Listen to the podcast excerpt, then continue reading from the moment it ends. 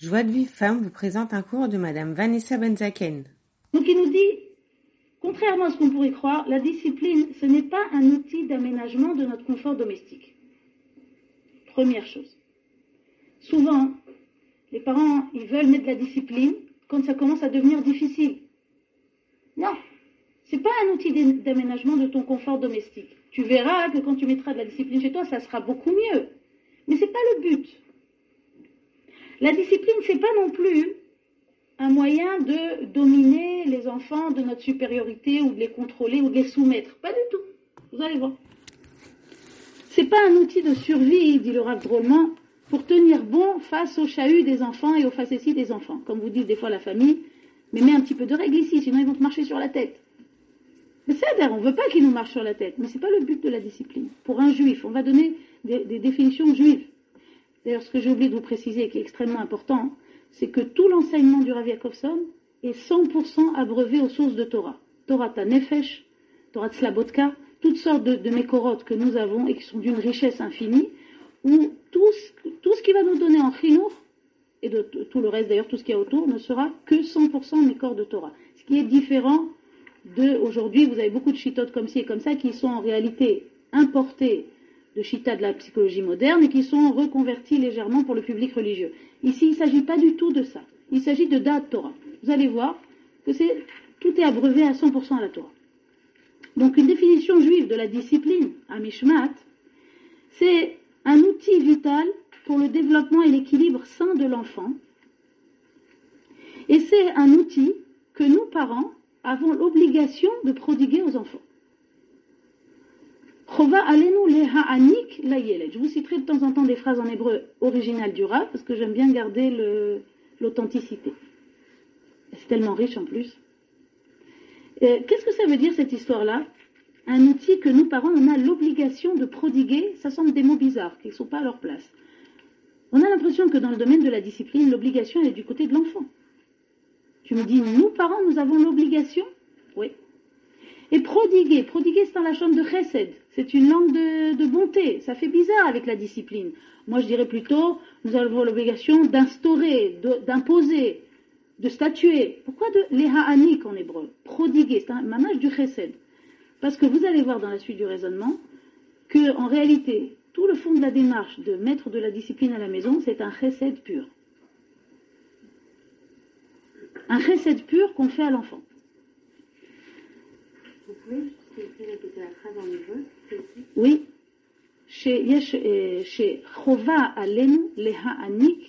Mishmat. Il nous dit le priver un enfant de discipline revient à le priver d'un outil essentiel dans sa vie future d'homme, d'individu, et de juif en particulier. En hébreu, la phrase, elle est très forte. Zepesha lo anik mishmat. C'est un manquement de ne pas donner de la mishmat. Cette phrase, elle vient répondre d'ailleurs à certains qui ont un caractère plutôt souple. Et c'est très bien, moi je suis très souple, j'ai pas l'air comme ça, mais je suis très très souple. Ces, personnes-là disent pourquoi Pourquoi nous on aime bien couler, on est coulant, on aime être copains avec les enfants, pourquoi, pourquoi c'est c'est rabat-joie Ici, le Rav, dit cette phrase exprès pour répondre à cette chose-là, pour te dire non, tu peux pas priver un enfant de cette chose-là.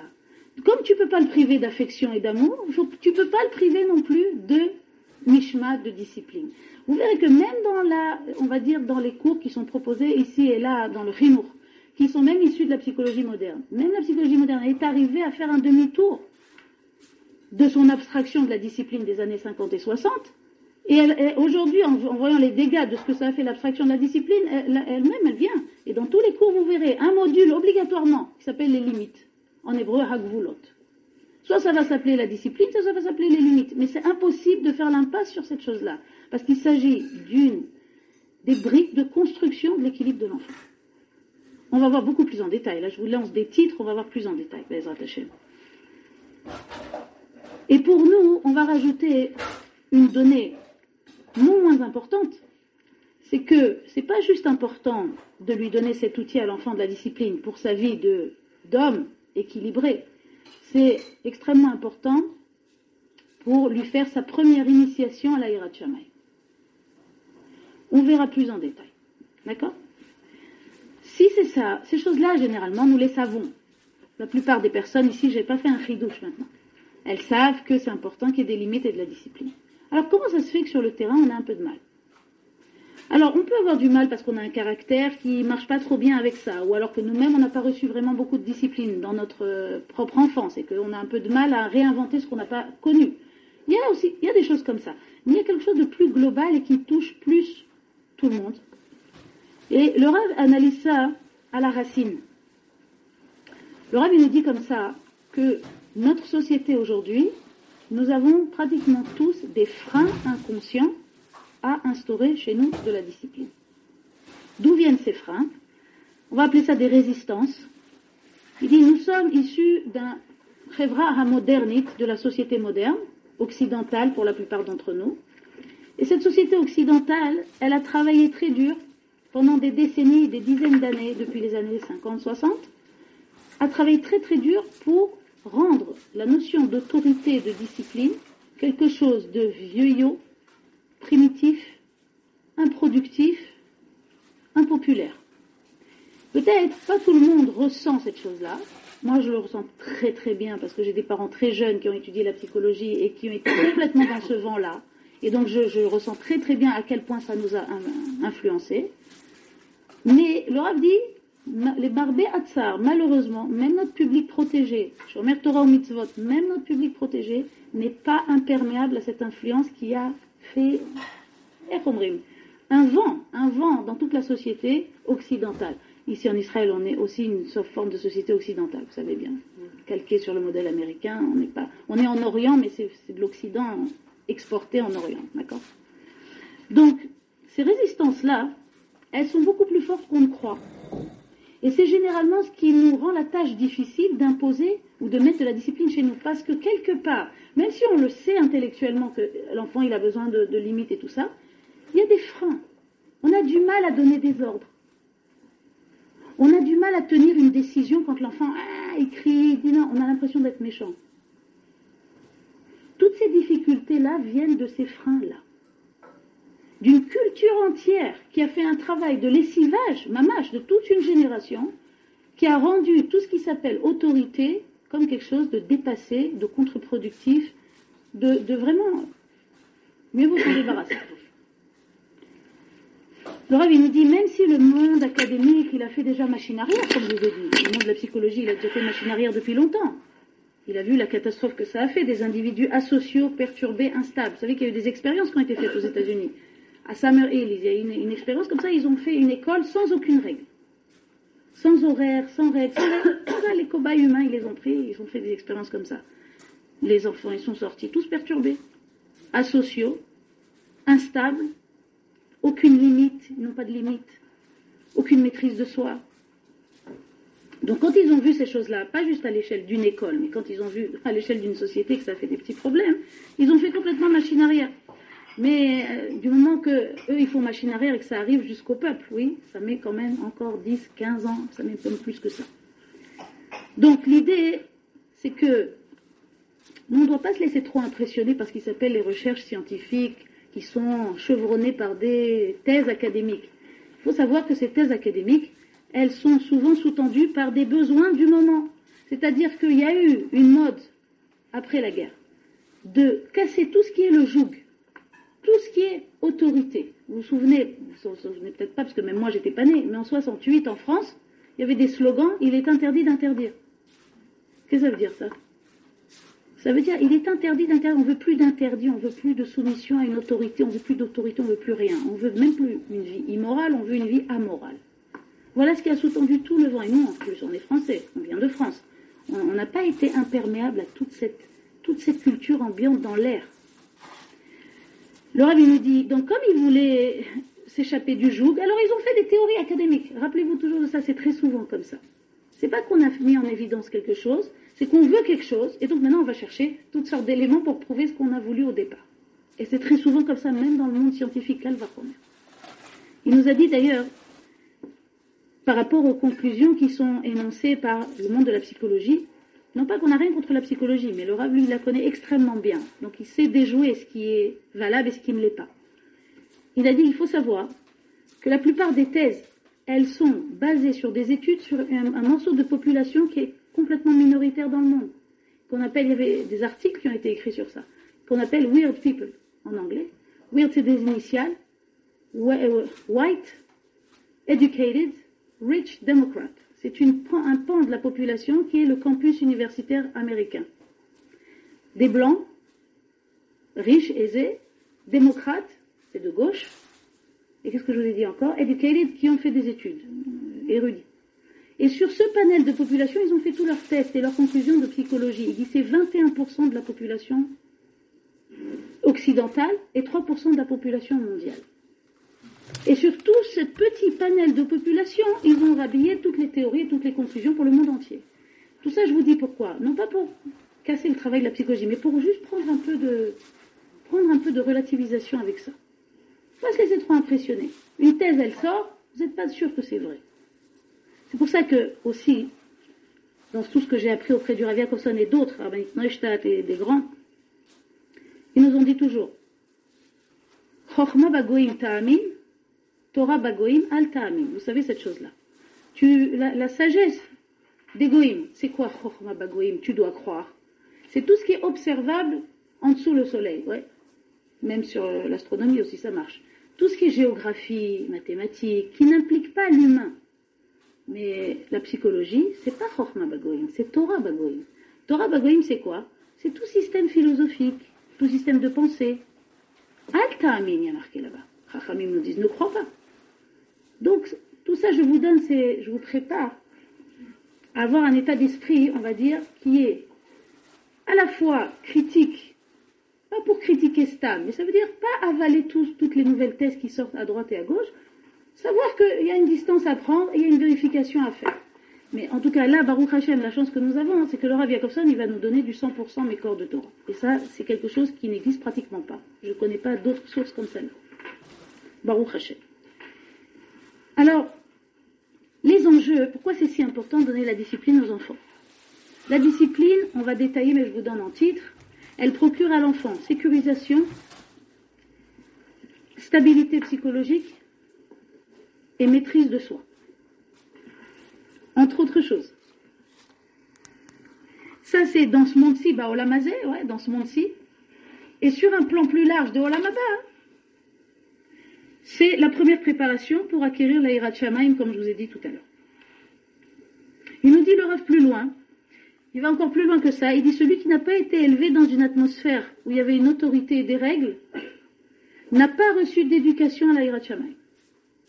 Alors si c'est le cas pour nous, ça ne veut pas dire que quelqu'un qui n'a pas eu d'autorité dans son éducation ne peut pas avoir de Hirat mais ça veut dire qu'il va devoir redoubler de travail pour acquérir ce qui s'appelle la Hirat Shamaim. Alors que l'autre, celui qui a grandi dans une, maison où il y avait une forme d'autorité, des règles, je ne parle pas d'une autorité écrasante, je ne parle pas d'une domination, je parle d'une autorité saine, bienveillante. Il y a des règles. Celui-là, tchic-tchac, comme ça, il va acquérir la Hirat Shamaim. Parce qu'il a la préparation nafshit pour ça. C'est ce qu'on va essayer de voir plus en détail après. Le passage chez les parents, il nous dit le Rav, c'est supposé être une préparation à l'acquisition de beaucoup de choses. Puisque l'enfant, quand il est petit, il n'a pas une, fissa, une perception de ce que c'est Dieu. C'est abstrait pour lui, pour un enfant. Donc, le passage chez ses parents, c'est ce qui va lui donner une première, on va dire, apprentissage de ce que c'est de se plier à des règles. Que même quand on n'a pas envie, la règle, c'est la règle. Vous comprenez l'idée? C'est une première préparation de nafshit, en fait. D'accord?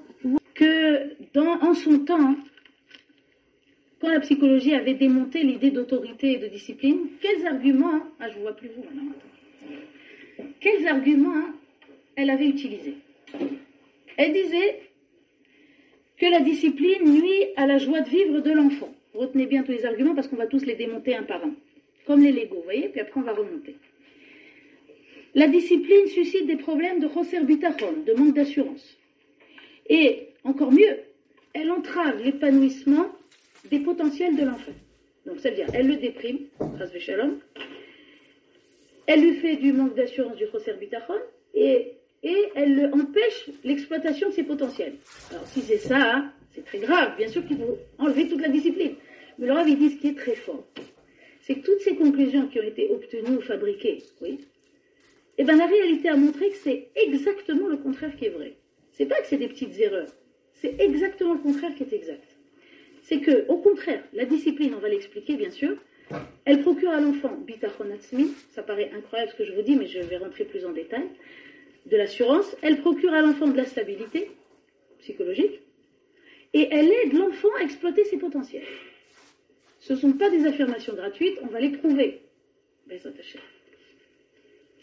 Premier, on va dire, apport positif de la, discipline, c'est que la discipline va jouer le rôle de remède par rapport aux premières peurs chez l'enfant. Alors, n'ayez pas peur, ce n'est pas une chose très compliquée, mais tout enfant, normalement constitué, quand il est petit, se développe chez lui ce qu'on appelle pechadim besisiim, des peurs fondamentales. Pourquoi? C'est normal.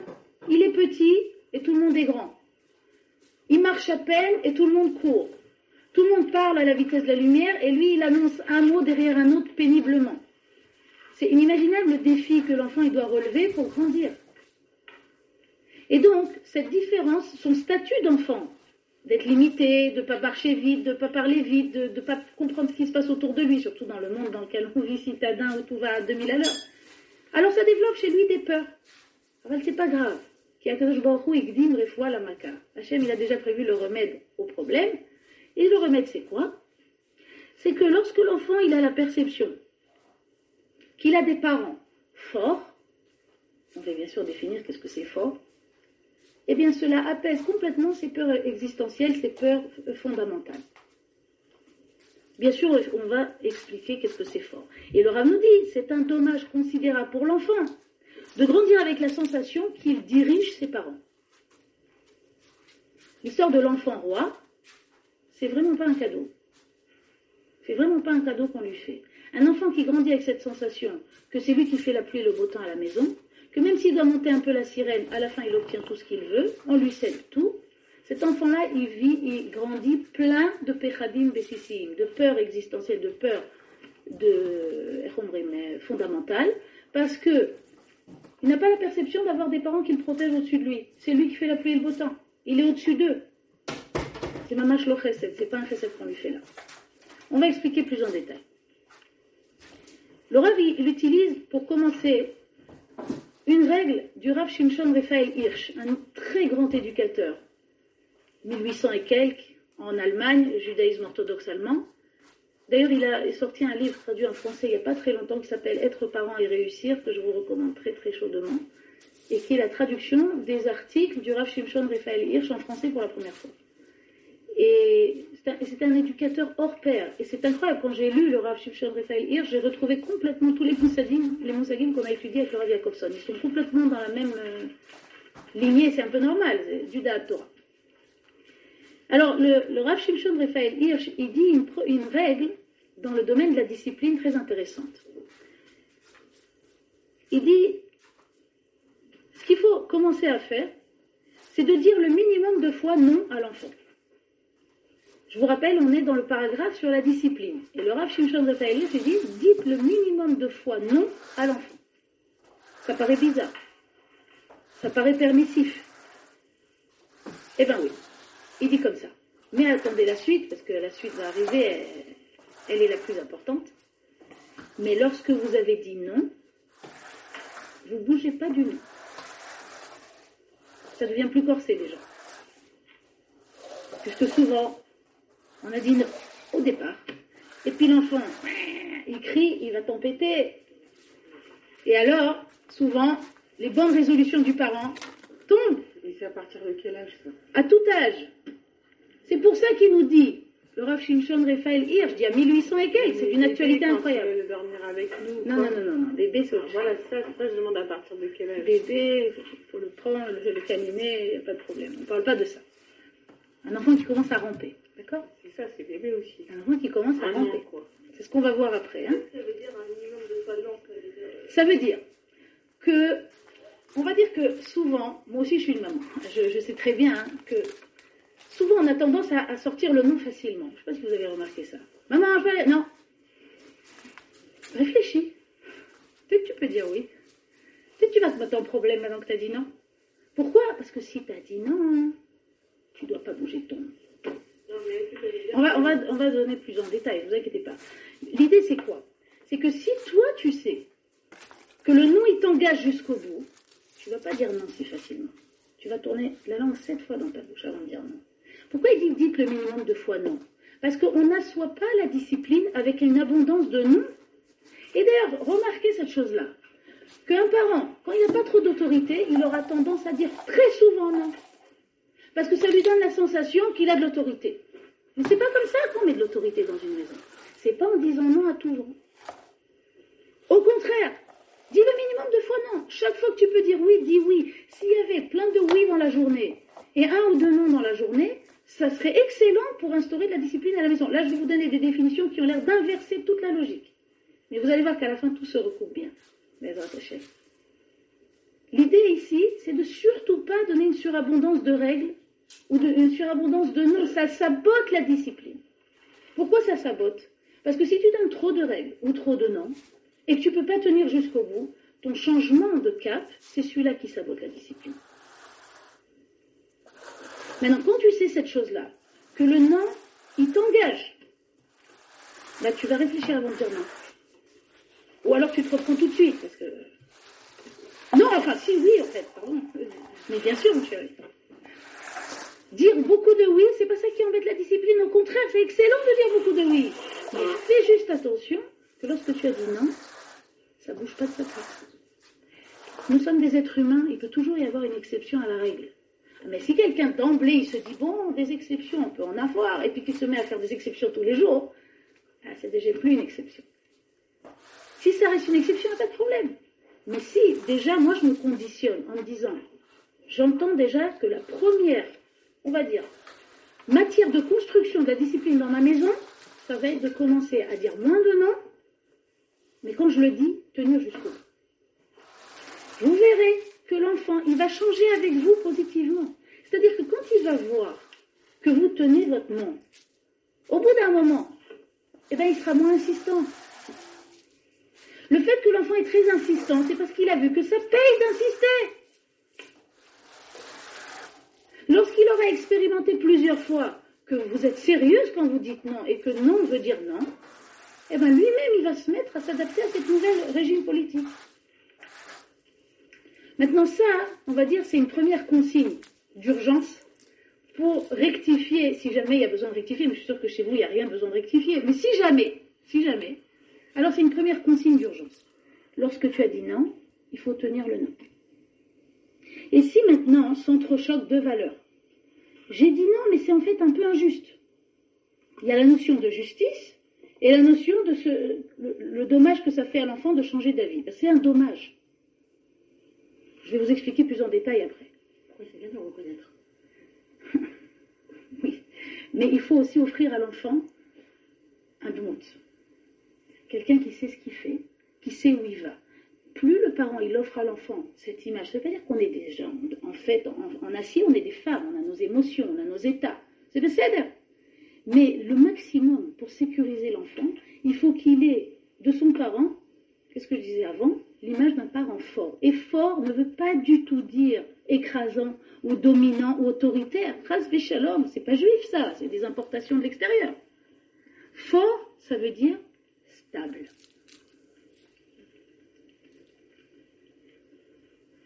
Fort, ça veut dire cohérent. Alors pas cohérent dans toute la vie entière, d'accord? Parce qu'on sera cohérent dans toute la vie entière à à peu près 120 ans. Bezrat Hashem, ok? On parle pas de ça. Cohérent dans son rapport à lui. T'as dit non, tu bouges pas de ta place. Et sans se fâcher, et sans monter le ton. Calme et constant. Je vais vous expliquer plus avant. Maintenant, ça, c'est le côté, on va dire, de, euh, de tenir le, par le nom. Mais on a un autre moyen également, très facile. Ça, c'est les premières consignes d'urgence que je vous donne. Deuxième moyen très très facile de renforcer la discipline à la maison, mais alors encore plus facile. Lorsque vous dites oui à un enfant, habituez-vous à marquer une pause avant de dire oui. C'est tout bête. Ça a l'air d'être des recettes de. Et, d'ailleurs, le Rabbi comme ça nous donnera très peu de recettes comme ça. Là, ça, ce sont des consignes d'urgence, on les donne tout de suite. D'accord Mais euh, vous verrez qu'après, c'est plus dans le fond des choses qu'on rectifie. Mais il y a des petites choses toutes simples qu'on peut déjà rectifier. En bail. Toda rabba. Qu'est-ce que ça veut dire marquer une pause? Remarquez cette chose-là magique. Quand un enfant, il vous demande Maman, je peux aller au jardin? Maman, je peux aller Maman, je peux prendre un gâteau un cheveu? Si vous lui dites oui tout de suite, oui, alors si vous lui dites encore plus, c'est un oui excédé. Oui Je le fais bien, vous avez vu Alors si vous lui dites comme ça, il vous regarde même pas. Maintenant, si il vous dit Maman, je peux aller au jardin, maman, je peux prendre un gâteau, vous faites comme ça. Euh, oui, vous allez voir, hein. faites le test. Ou ils vont sauter au cou, s'ils sont chaleureux, tunisiens comme ça, ou alors il va vous faire Yesh Mais pourquoi ils font ça? Là-bas, t'as dit oui, et ici, t'as dit oui. Pourquoi là-bas, il te regarde même pas, il te compte même pas Et là, il t'embrasse, ou il te dit ouais, Yesh, pourquoi Parce que quand tu marques une pause avant de dire oui, tu donnes le message silencieux que tu peux aussi dire non. Et que ce oui, il est choisi, il n'est pas subi.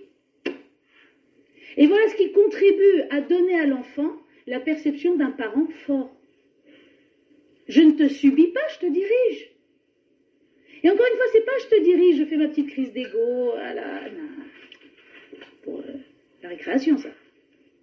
Je te dirige pour ton bien. Je te dirige parce qu'il faut bien qu'il y ait un capitaine dans ce bateau. C'est un chesed que je te fais. Je ne veux pas te dominer, c'est pas un conflit personnel. L'idée c'est ani chazaka avurcha, pas ani chazaka negdecha. En français, je suis forte pour toi. Et non pas je suis forte contre toi. Ça c'est voué à l'échec. Donc l'idée c'est que quand je dis à un enfant non et que je tiens le non, j'offre à l'enfant un dogma, un exemple de force.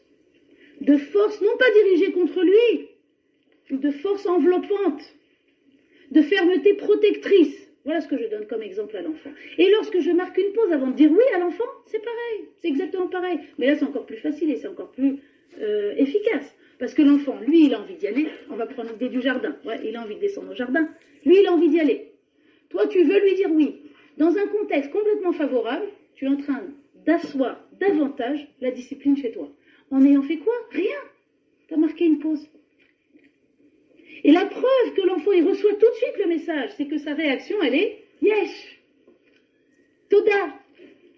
Merci maman. C'est quelque chose de pile et plein, c'est quelque chose d'incroyable, une chose si simple que ça. Donc déjà, première, on va dire, consigne, tenir le non, dire le minimum de fois non, tenir le non, et sur le oui, marquer une pause avant. Vous verrez, Bezat Hashem, par expérience, j'ai vu qu'on avait conseillé ça à beaucoup de dames, que les dames elles reviennent très contentes de ces petites choses-là, qui sont des petites choses de rien du tout, mais qui peuvent faire énormément progresser la situation en vue d'instaurer chez nous Mishma'at de la discipline saine. On ne parle pas de dictature.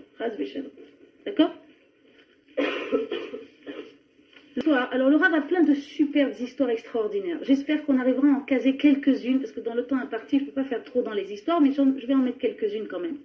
Une histoire où il était une fois à Bnebrak, et il attendait au feu rouge pour traverser.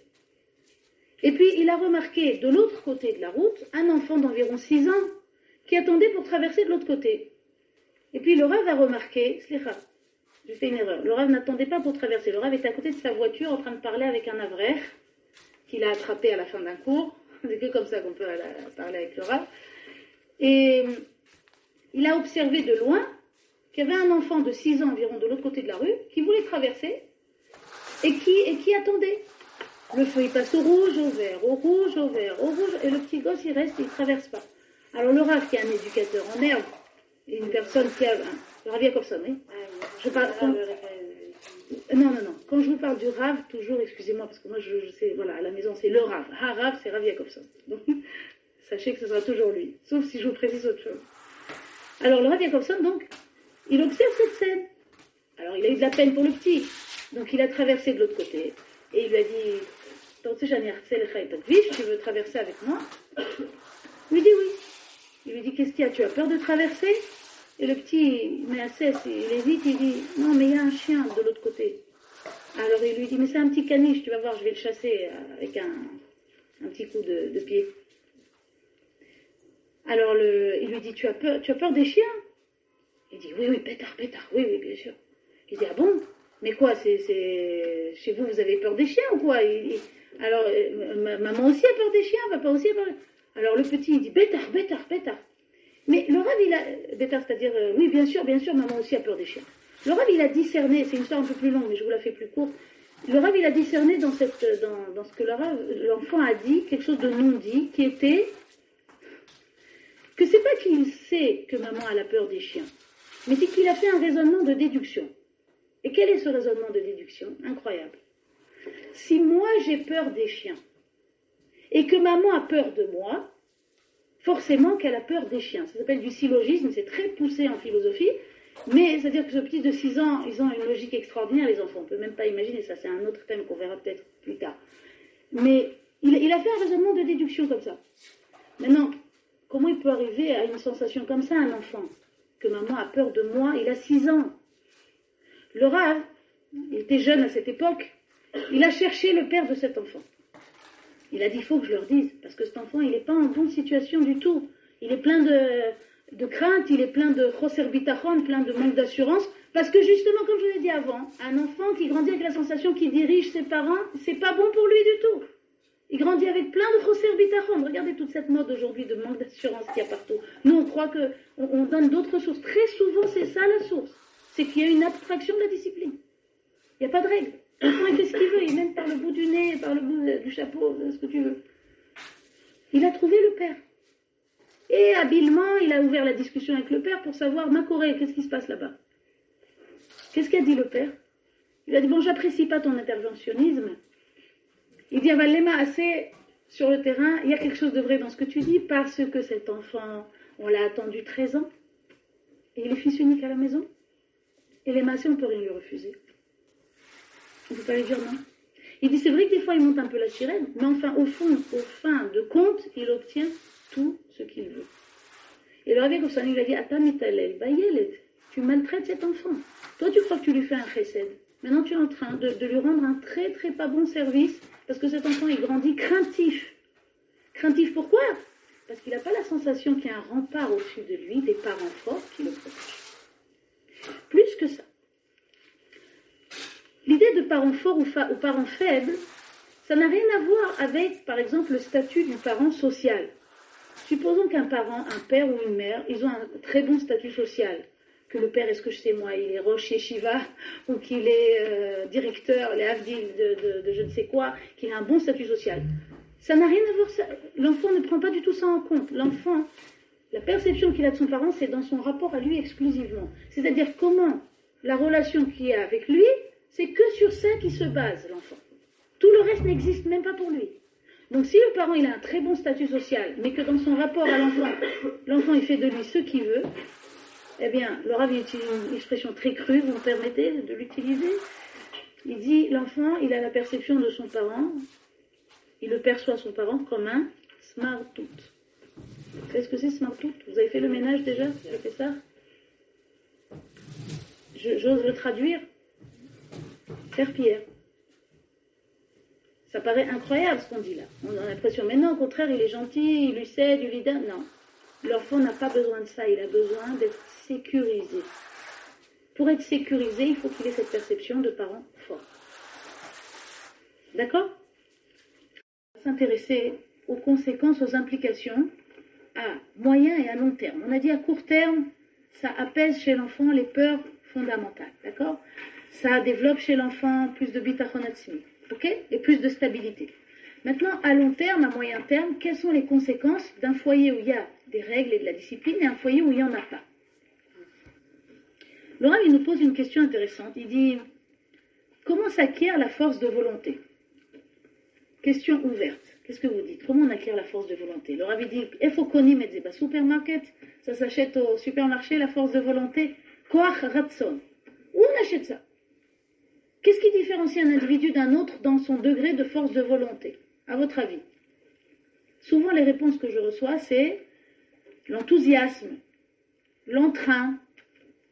Il C'est vrai, mais l'envie de réussir, elle ne nous emmène pas forcément au bout d'un projet. Vérifier sur le terrain. il, y a comme ça.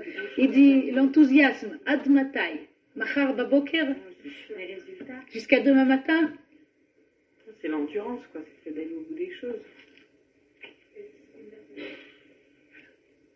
La force de volonté, il nous dit, c'est la faculté d'autodiscipline. L'endurance, c'est pareil. La faculté d'autodiscipline, c'est ça qui porte quelqu'un jusqu'au bout de son projet. L'autodiscipline qui t'aide à porter un projet jusqu'au bout. Parce qu'autrement, imagine-toi, tu as envie de réussir, tu as envie de faire quelque chose, tu as de l'enthousiasme, tu as de l'entrain. Moi, je suis une comme ça. Alors, j'ai dû corriger, j'ai dû, pas corriger, j'ai dû ramener de l'endurance pour équilibrer tout ça.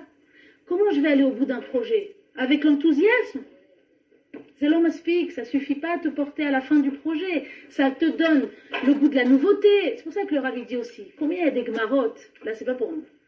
Des gmarottes que les premières pages, elles sont usées et que le reste, tout est neuf. Ça s'appelle le goût de la nouveauté. Tu commences un projet, et tu laisses tout en friche. Tu commences un autre projet, hop, tu laisses tout en friche. Il y a un phénomène comme ça avec les sacs de femmes. Vous avez remarqué ça? Quand vous achetez un nouveau sac, qui fait que la personne, elle a pas qu'elle a le- le- l'entrain du début, mais qu'elle va jusqu'au bout de son projet. Mishmat, atzmit, l'autodiscipline. Cette autodiscipline, d'où vient-elle? Comment ça se fait qu'il y en a un, il a de la chance celui-là, il a de l'autodiscipline, et que d'autres, ils en ont pas. D'où vient la faculté d'autodiscipline? D'où est-ce qu'on la sort? Et regardez le ce qu'il dit ici. Je vous dis en hébreu, et après je vous traduis.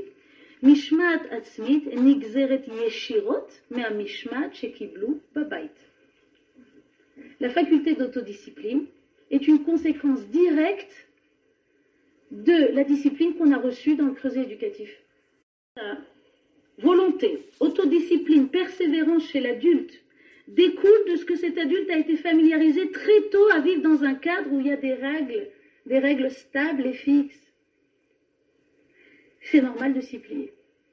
Une personne qui, dès l'enfance, il s'est habitué, il s'est exercé à gérer, à dominer ses pulsions. Parce qu'un enfant qui grandit où il y a des règles, il a envie de cette chose-là. On lui dit non. Ben, au, fu- au fur et à mesure du temps, il se fait aux règles. Donc il s'est habitué à dominer ses pulsions. D'accord? Pour recevoir les cours Joie de vie femme, envoyez un message WhatsApp au 00 972 58 704 06 88.